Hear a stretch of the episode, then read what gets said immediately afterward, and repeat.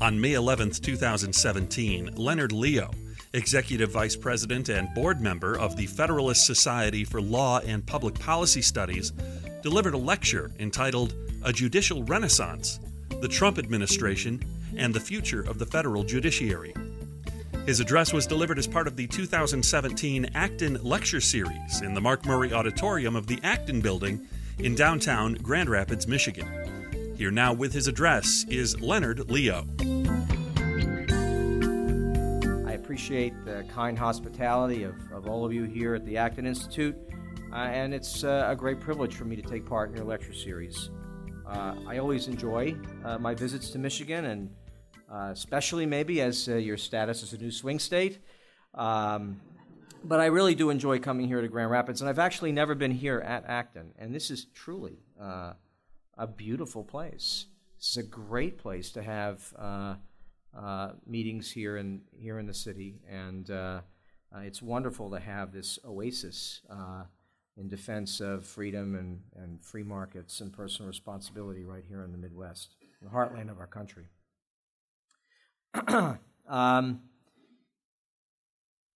your state, Michigan, is also home to one of America's most uh, influential think tanks. You know, it's, it's not just a Michigan based uh, organization. I, I, work in Washington, D.C., of course. It's the land of think tanks. And I can assure you that, that none of them is more respected than the Acton Institute. Uh, that's a credit, uh, of course, to the good name of Father Sirico, uh, and to Kris Mauren and to the staff here and to the excellent scholarly work that's being done here and to the enduring objective that you've pursued at Acton from the outset. It doesn't get any more basic than a free and virtuous society grounded in the rights of the individual and humility before God. If the mission of the Federalist Society, my organization, isn't exactly the same, it certainly runs in the same direction. We're lawyers organized to uphold individual liberties, traditional values, and the rule of law in every way we know. We do it every working day, but sometimes happen to be busier than others. The pace really steps up now and then, as, for example, when there's a vacancy on the Supreme Court of the United States. Uh, Chris, uh, you were very generous to mention our labors uh, in promoting the uh, confirmation of Justice Neil Gorsuch.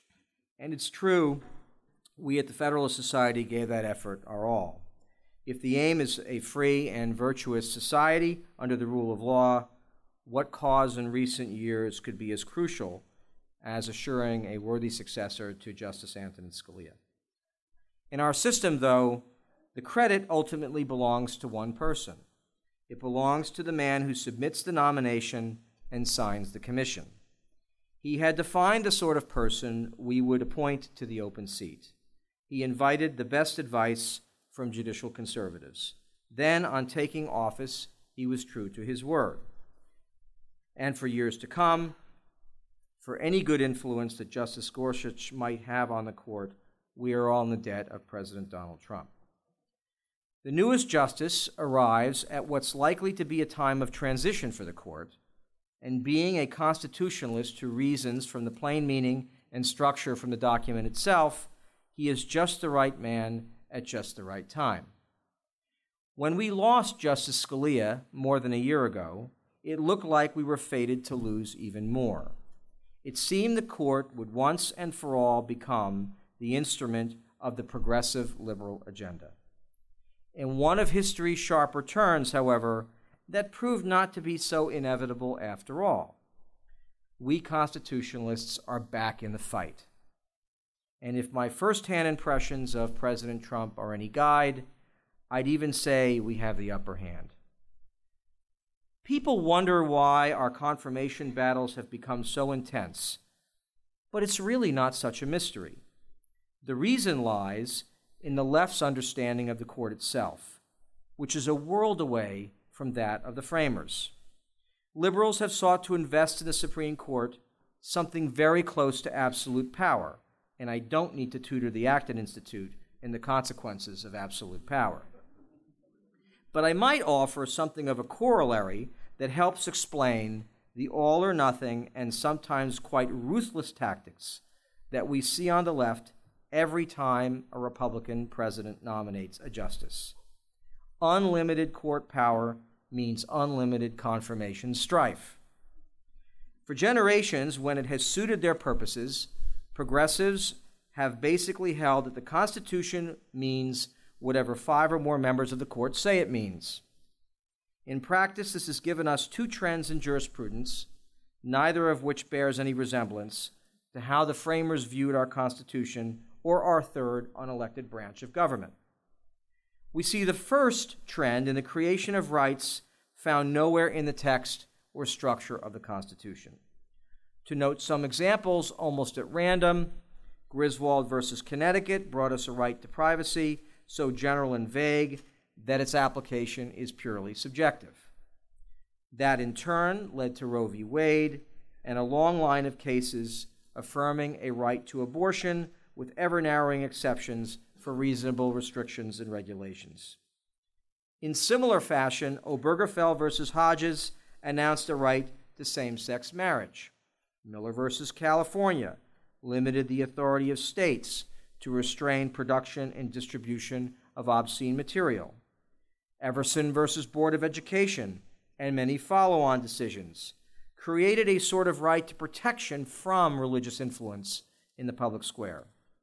Mapp versus Ohio granted criminal defendants a right to the exclusion of so called tainted evidence at trial, often setting the guilty free in a manner the authors of the Fourth Amendment would have termed a gross miscarriage of justice. Consistent constitutional reasoning, reasoning is not what ties these landmark opinions together. On the contrary, it's their excess of nuance. The common features are vagueness, malleability, and self aware pretenses to legal rigor.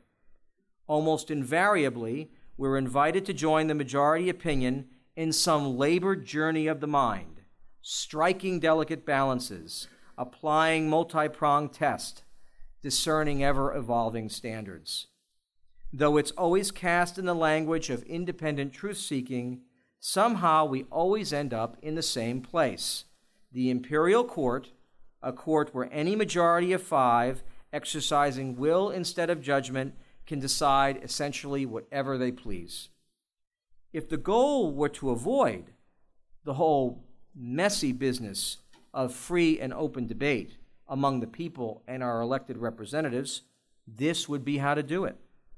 The only problem is such an exercise of power by nine mortals given lifetime tenure is unjust and deeply, dangerously undemocratic. That's one trend in jurisprudence. The second is a tendency to overlook what is plainly evident in the Constitution.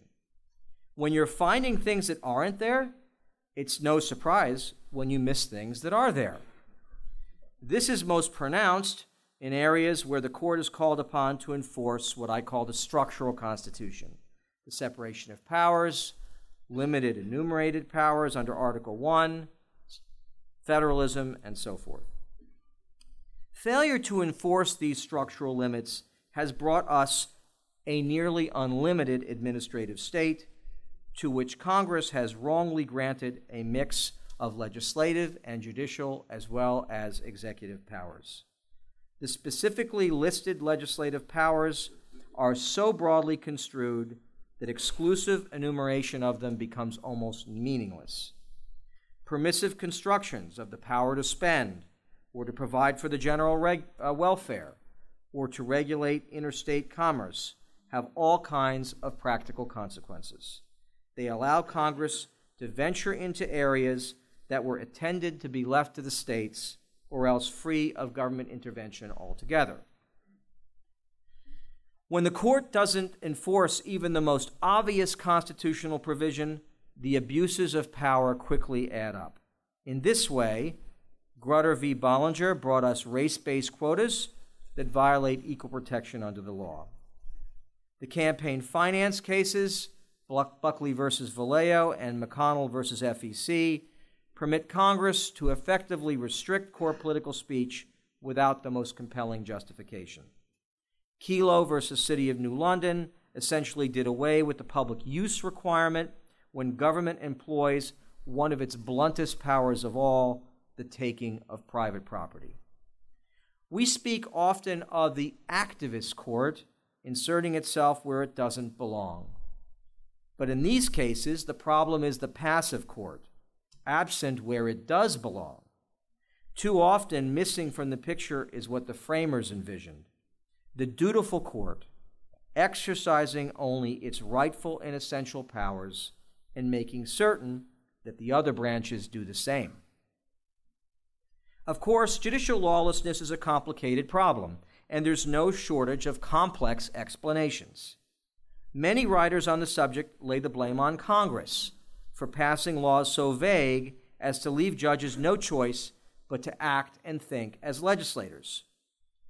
Justice Scalia actually raised this point in one of his dissenting opinions.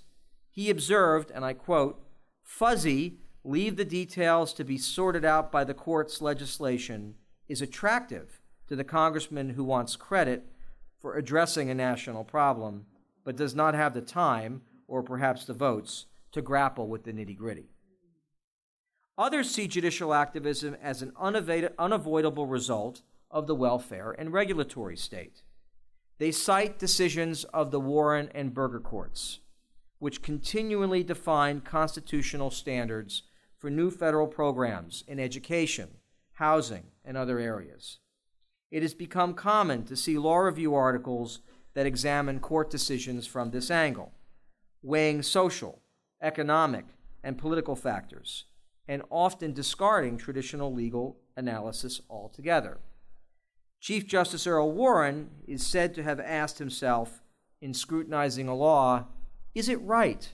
Is it fair? Rather than simply, is it constitutional? In some quarters, this is considered standard, standard practice and entirely praiseworthy.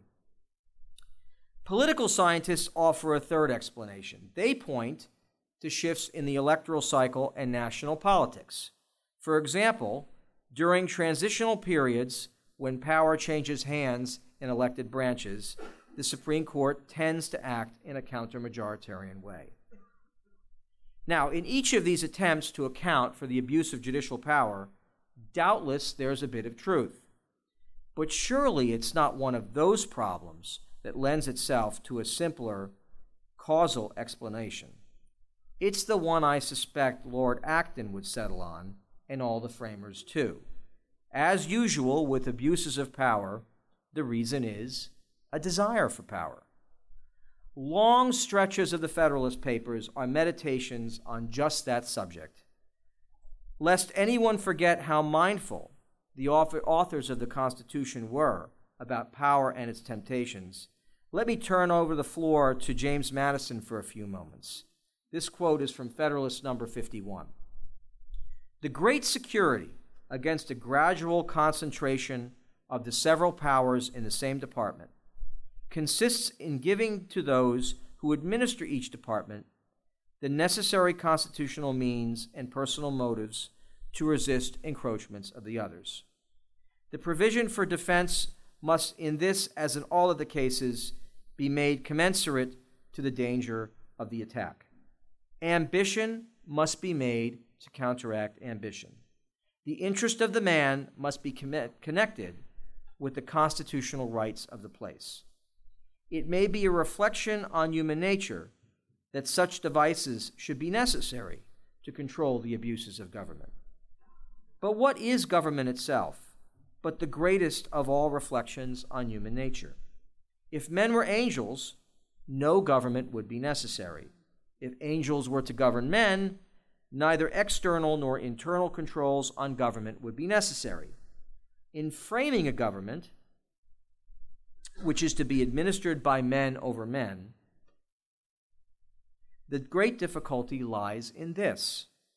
You must first enable the government to control the governed, and in the next place, oblige it to control itself. A dependence on the people is, no doubt, the primary control on the government but experience has taught mankind the necessity of auxiliary precautions. We see this commentary play out in how the framers envisioned and defined and devised judicial power.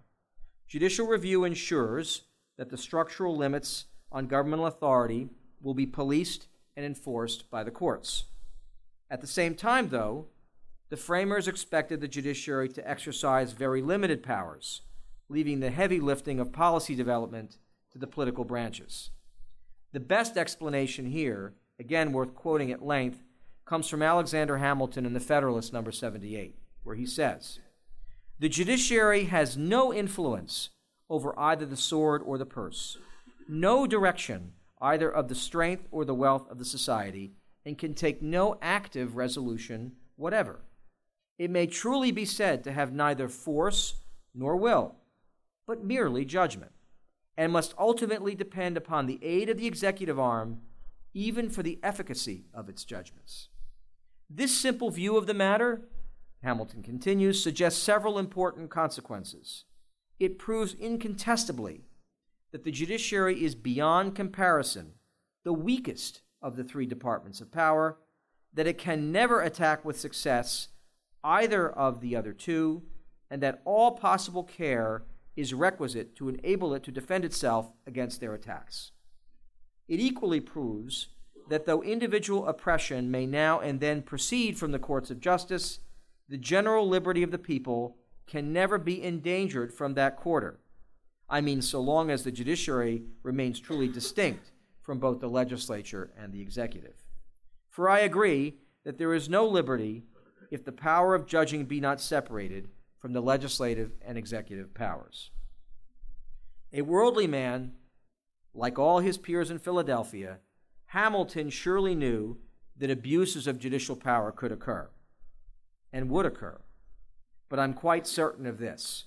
He could never have imagined a confirmation hearing in which nominees to our highest court were opposed or declared unfit precisely because they agreed with Hamilton, Madison, and every other framer as to the clear limits of judicial power.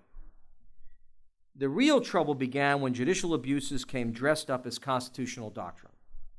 A prime suspect in all of this is the, real, the, the legal realist school of the 20th century. It gave us a sociological conception of law concerned mostly with its social effects of law and courts. Realism meant viewing the law as a means to an end, a tool in the expert hands of social engineers. And who better to do the engineering than a judge who can set policy by decree? The short of it is this unless the starting premise is that law has determinate meaning, the outcome will always be unpredictable and only coincidentally related to the designs of the Constitution. You can give such legal theories any impressive sounding name you want, but here's the reality. The only name that's really going to matter is the name of the judge who decides the case. And benevolent motivation is no safeguard against pure whim. Eventually, it becomes a matter, in the best instance, of well intentioned policymaking, and in the worst instance, of what Justice Byron White memorably termed acts of raw judicial power. The legal realism school only grew more sure of itself over the years, and it fell to serious thinkers like Antonin Scalia and Robert Bork to start puncturing the balloon. We can thank them for setting legal thinking in our time back on the firm ground of originalism and textualism. By sheer force of argument, they and others like them became a commanding presence in the debate. From there was a short step to originalist judges on the federal bench appointed by President Reagan and both Presidents Bush. Not every great nominee made it through all the way, and we remember the treatment of Judge Bork as the progressive left at its most ruthless. But some exemplary justices have joined the court. Better still, and turning to the present moment, we can be hopeful that others will follow. For constitutionalists, our improbable 45th president is turning out to be to borrow a phrase from his predecessor, the change we've been waiting for. He's certainly a man with an eye for opportunity, and he sees the chance history has given him to change the American judiciary for the better. We're now looking at the possibility of as many as three Supreme Court vacancies and more than 200 lower court seats to fill just in these next few years. A lot rides on the caliber of men and women who get the call. If the experience, judgment, and character of the first to receive that call are the standard in every instance, only good things will follow for judicial independence, democratic values, and the rule of law. Does Donald Trump see the full picture of judicial lawlessness and how it can be corrected? From my dealings with him, I'm left with no doubt that he does. Early on, as a candidate and then as president elect, President Trump said he wanted Supreme Court justices who would interpret the Constitution, quote, the way the framers meant it to be. He wanted justices who were, in his words, quote, not weak. He admires toughness in people, resiliency, the simple ability to hold up under pressure. And he expects those qualities in judges, too. In other words, men and women who are not swayed by political or social fashions. Judges who exercise neither force nor will, but merely judgment. Here's how the president put it at the swearing in of Justice Gorsuch, and I quote over the past two months, the American people have gotten to know, respect, and truly admire our newest member of the United States Supreme Court. In Justice Gorsuch, they see a man of great and unquestioned uh, integrity. They see a man of unmatched qualifications. And most of all, and most importantly, they see a man who is deeply faithful to the Constitution of the United States. He will decide cases not based on his personal preferences but based on a fair and objective reading of the law. That is a concise job description that covers a lot of ground. Meet all the standards those words imply, and you will fill the role in every circumstance.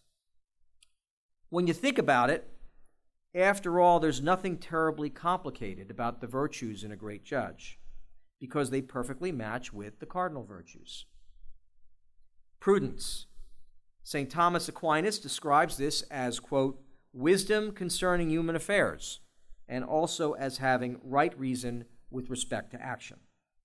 We need two types of knowledge when surveying any situation knowledge of the moral principles guiding human nature, and an understanding of the circumstances at hand.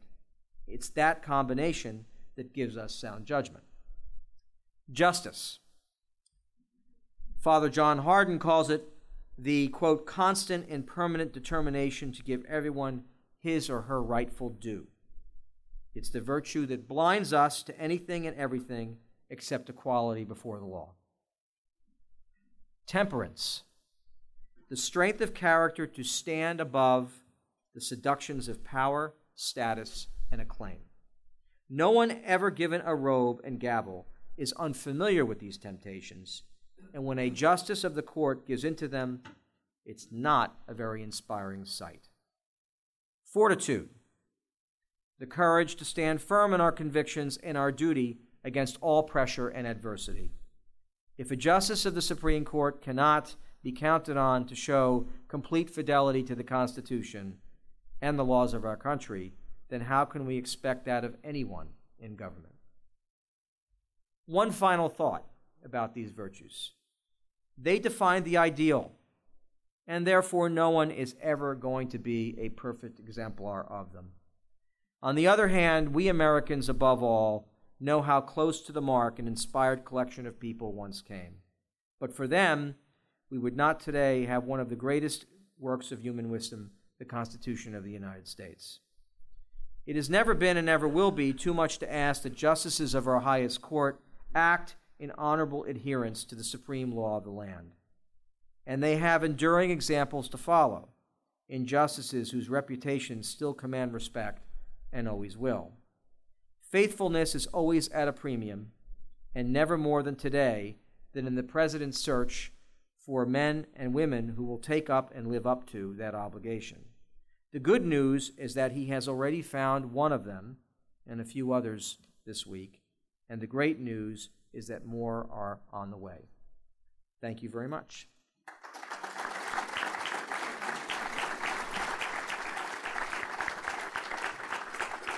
Thank you very much, Leonard. Uh, we have about 20 minutes for uh, questions, so if you have a question, raise your hand, and Patrick and I will be able to get right over here. Uh, in your interactions with uh, uh, quote unquote Christian law schools here in the United States, to what degree would you say that they are lined up behind the thoughts that you've presented today? And to what degree would they throw you out on your ear? Uh, it's a mixed bag. Uh, I think that uh, you know there are a number of Christian law schools that uh, strive for those principles in the judicial enterprise.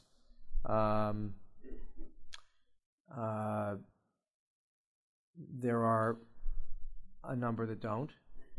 Uh, you, you know, oh, in terms of the proportion of them, there are probably more that don't than do. Uh, but I will say this uh, the, the Christian law schools that are really honing to what I've discussed, many of them have fabulous faculties that are providing enormous guidance and counsel to our country beyond the classroom. Uh, and many of those schools are churning out absolutely extraordinary people.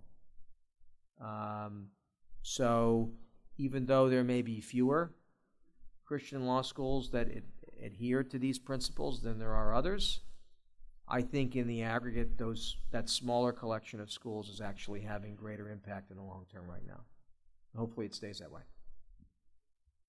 Um, for our own uh, Justice Joan Larsen, who was just nominated to the Circuit Court, and uh, maybe some others in general, do you uh, think that Democratic senators will start to use uh, like blue slips to start to really obstruct uh, these nominations?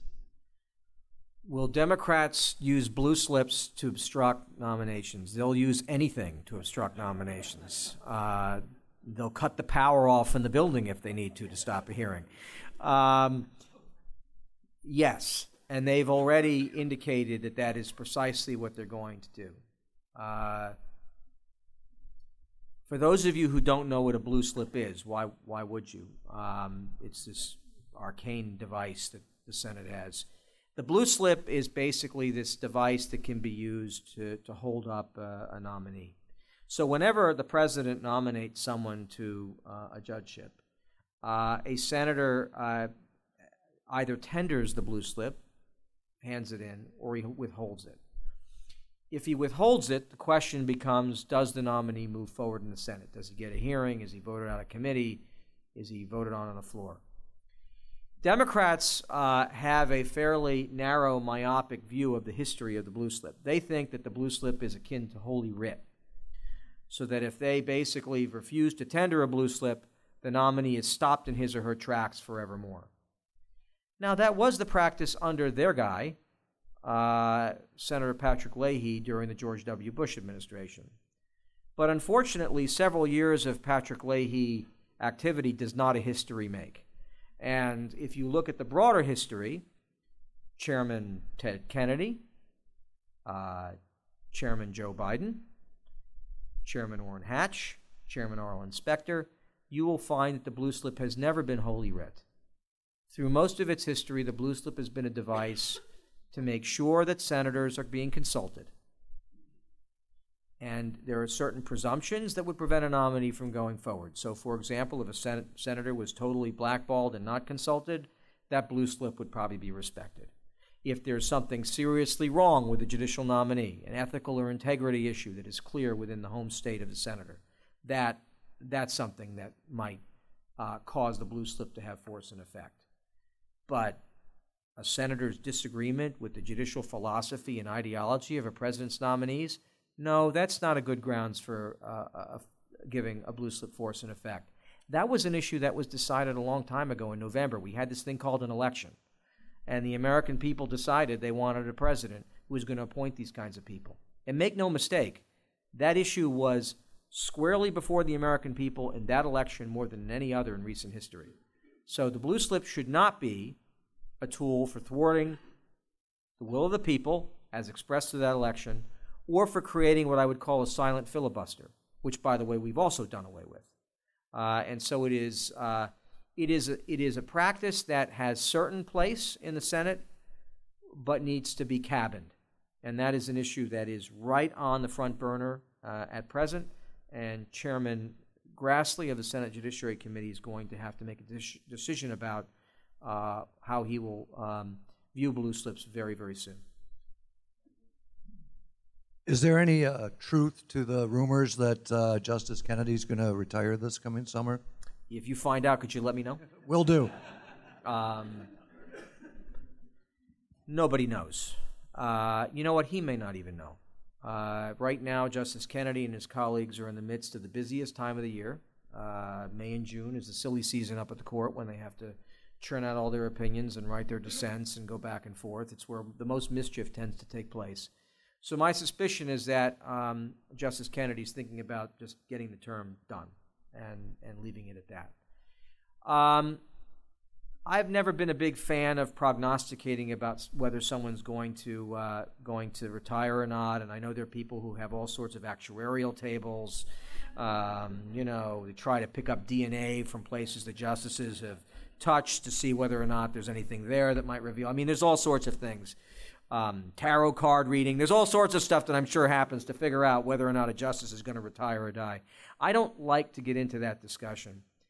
But the one thing I've told um, um, at least two presidents is you always have to be ready. Okay?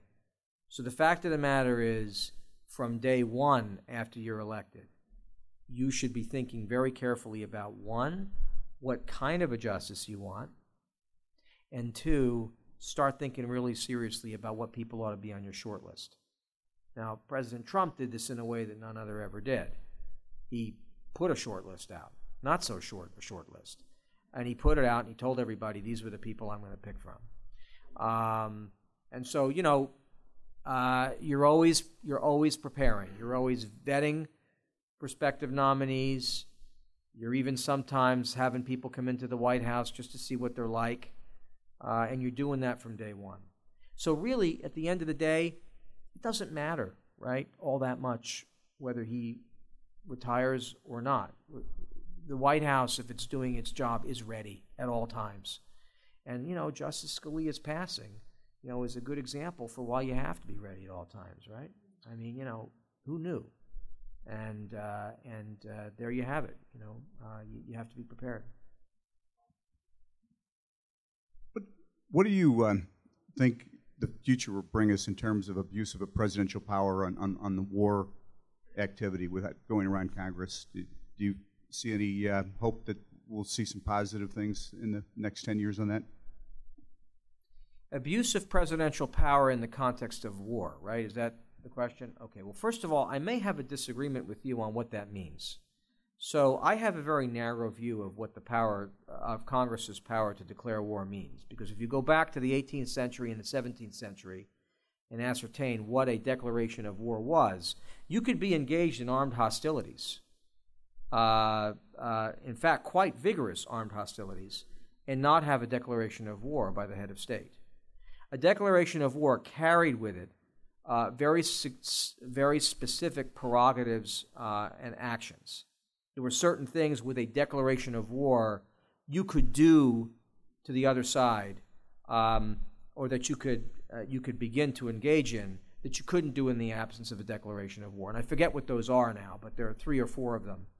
Uh, so I, I, actually think Congress's power to declare war, uh, while certainly important, isn't definitionally the only thing you look to uh, uh, in terms of figuring out whether or not uh, the United States should engage in various forms of armed conflict. Having said all of that, and my view on this is probably quite a minority view, but I think it's backed up by the original meaning of the of, of the of the war of the power to declare war, the concept of a declaration of war at the, at, at the 18th century. Um, there's no question in my mind the current administration has a team of lawyers who are quite dedicated to enforcing uh, enforcing limits on executive power. Uh, we've just come off of an administration that didn't know there were limits on executive power. Um, uh, the president was never apparently informed of it. Um, uh, there are actually. Um, uh, and so, you know, we, we, have a, we have people in the White House and in the Justice Department who actually have some understanding of this and have and who have been in the business of advising prior administrations on the scope of executive authority. And so I'm, I'm not particularly troubled by uh, uh, where this administration will be headed in terms of uh, adherence to limits on the power of the executive.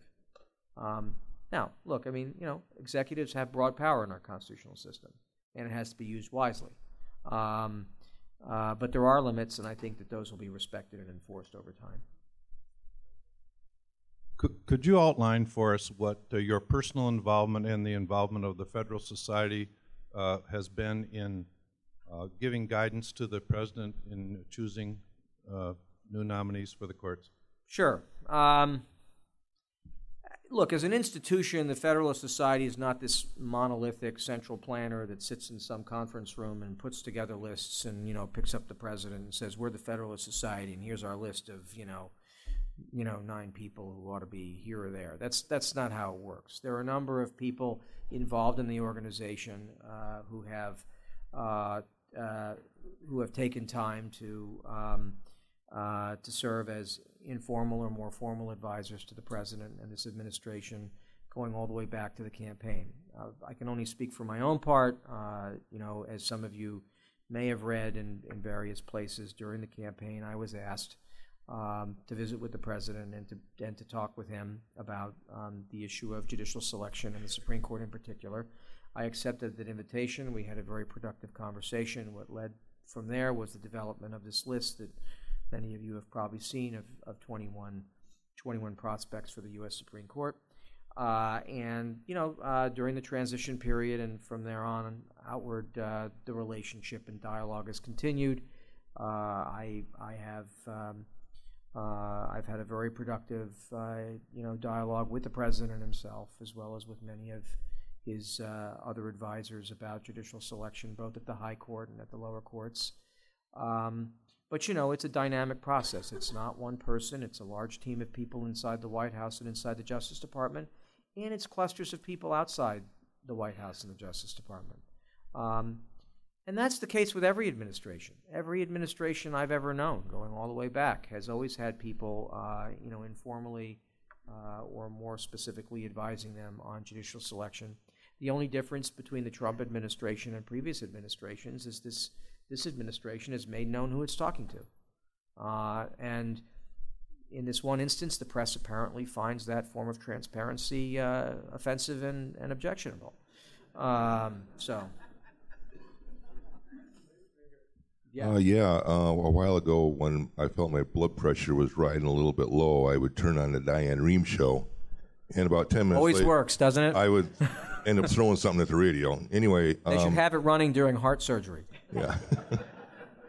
uh, shortly after the election, she had a panel of experts on there uh, crying in their beer.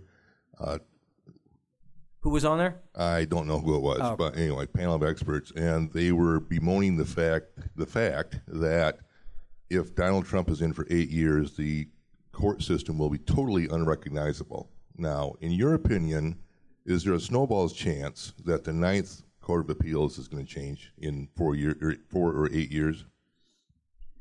I think uh, news of the left's death on the federal judiciary is probably greatly exaggerated on the Diane Rehm show. Um, uh, I, I, I would love to see the courts unrecognizable, um, but I don't think that's that's something that's going to happen in the future. Look, uh, you know, uh, it took it took the better part of 50, 60 years to get to where we are today.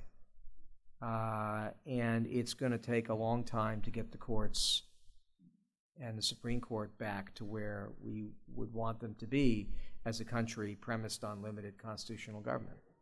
Uh, you know, right now, uh, there are courts of appeals like the one you mentioned, the Ninth Circuit, which handles California and some of the western states, the Second Circuit and the First Circuit, which handle the New England states and New York and the Mid Atlantic region. Um, uh, you know, the Fourth Circuit, which handles parts of the South, not the Deep South. Uh, there are a number of circuits. There, there are out of the uh, out of the 13 circuits, there are probably nine that are um, that are uh, where a majority embraces the opposite view that I've presented. And it's going to take time to move that. Now, having said that, we are at this unique point in history. I mean, the president, this president, is going to have an unprecedented number of vacancies to fill. He already does. He's got 134 right now. My prediction is he'll probably get 60 to 70 more Court of Appeals vacancies. You're talking about a very, very large uh, swath of people who are going to be cycling out and new people cycling in. You could see as much as a third uh, of the Court of Appeals in this country changing, changing hands, uh, at least that much with the district courts. That's serious stuff. So it won't be unrecognizable, um, but people who believe in limited constitutional government are actually going to have a fighting chance and um, might actually start winning again. Um, so that's that's a serious change. Piggybacking off that, uh, off his question, many have speculated that the Supreme Court is is really no longer important because of how liberal uh, our federal circuit court, uh, lower courts have have been ruling from the second, the most conservative circuit, all the way to the ninth. Um, what's your view on how quickly we can change that? Uh, with some of the circuits, things will move faster. So, for example, circuits like the uh, the eleventh, uh, the eighth, the seventh, um, those are circuits where uh, the the delta is is smaller, a couple votes. Ninth, second, third, first, fourth, maybe a couple of others. DC, it's going to take longer. Uh, you know, could take two terms to start to really see swing. Um, but but that's okay, and, and, and let me explain why in, in, in one respect. One of the ways the U.S. Supreme Court decides what cases to take on certiorari, obviously, there's the all important question of whether there's a split in the circuits, and that's why you need some circuits that are, you know, on the right side philosophically. But also, you know, justices look very carefully at who dissents in, in a case below. Uh, and so, for example, even though the D.C. Circuit right now is, is clearly on the left side of the spectrum, there are several judges on that court who are serious intellectuals uh, and, and who are real careful in their work and truly brilliant. Brett Kavanaugh, Laurence Silberman, Ray Randolph, Doug Ginsburg, a couple of others. So when they dissent in a case, that gets the justice's attention. And what you've what we've been noticing is a lot of those DC circuit cases that go bad, right, end up in the court. And a number of them end up getting reversed. So even though you might not be able to take control of a circuit, having three or four really good, grounded jurists can help to flag cases for the High Court. Now, they still have to meet the other cert-worthy criteria like conflict in the circuit and so forth, but, but it really helps. And so, you know, even though you might not control a circuit, you're going to win more cases just by dint of the way the wheel works in each circuit and the random composition of panels. And then, secondly, you'll have dissents which flag issues for the High Court. Whoa, the last question. Uh, I, I have a question to shift to international religious liberty. You know, Christians around the world are persecuted, Muslims fighting different sects within Muslims. If the United Nations or some august body could uh, get the agreement that we're going to have religious liberty, that you're allowed and you can't persecute based on religion, and got the it seems like so many of the, the fights around the world, if they really got behind it, could be limited. So, from your experience, in the United Nations, is there any way to take the cause of religious liberty uh, uh, global wide? Well, this is an area where I think the United States has to lead. Uh, I don't think that the cause for international religious freedom is going to uh, is going to advance unless the U.S. makes it uh, a primary component of its national security and public diplomacy agendas. Um, we have three problems with international religious freedom. One is state sponsored persecution, right? Countries like Iran and Saudi Arabia, which, which, which, just, uh, which just have in their laws this form of discrimination and persecution. Secondly, is, is, is uh, exportation of extremist ideology. We see that in countries like Pakistan that are exporting all sorts of terribly hateful, radically Islamist stuff to northern Africa, sub Saharan Africa, destroying countries like Sudan and Nigeria. And then finally, we see the problem in, in the form of impunity. Um, in other words, uh, situations where the state might not be um, persecuting someone or, or, or jailing them or killing them in the dark of night, but private citizens are coming out and dragging people into the public square and stoning them to death. Um, so you have those problems. You have the subtle discrimination which takes place by identifying people based on religious affiliation and then depriving them of public services or jobs. And then you have the broader problem, thanks to President Obama, of a world where now freedom of worship is really what countries say they have, not freedom of religion. President Obama started that with his speech in Cairo, where he talked about freedom of worship. Every Islamic state Every dictatorial regime has freedom of worship. You can go in your home and draw down the shades and pray. But is that really what we want? Is that freedom of religion? No, that's not freedom of religion. That's not what the UN Declaration of Human Rights anticipates. That's certainly not what our constitutional system anticipates, which is, you know, has been borrowed uh, time and again, uh, um, you know, throughout the world. So the United States has to exercise leadership, and that means that it has to start naming and shaming countries it needs to start uh, uh, penalizing countries uh, in its various bilateral negotiations and agreements when a country oppresses religion.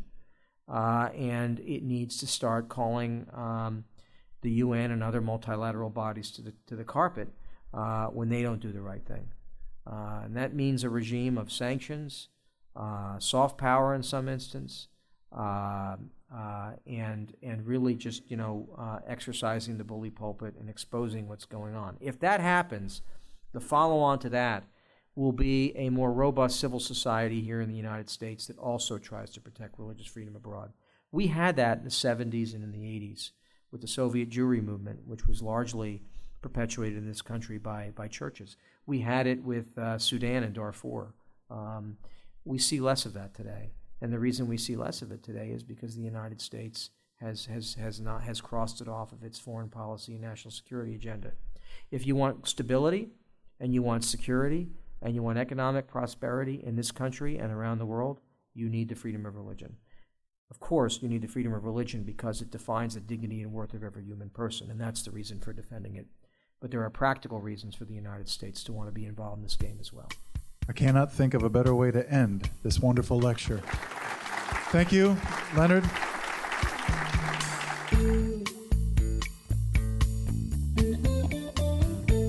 The mission of the Acton Institute is to promote a free and virtuous society characterized by individual liberty and sustained by religious principles.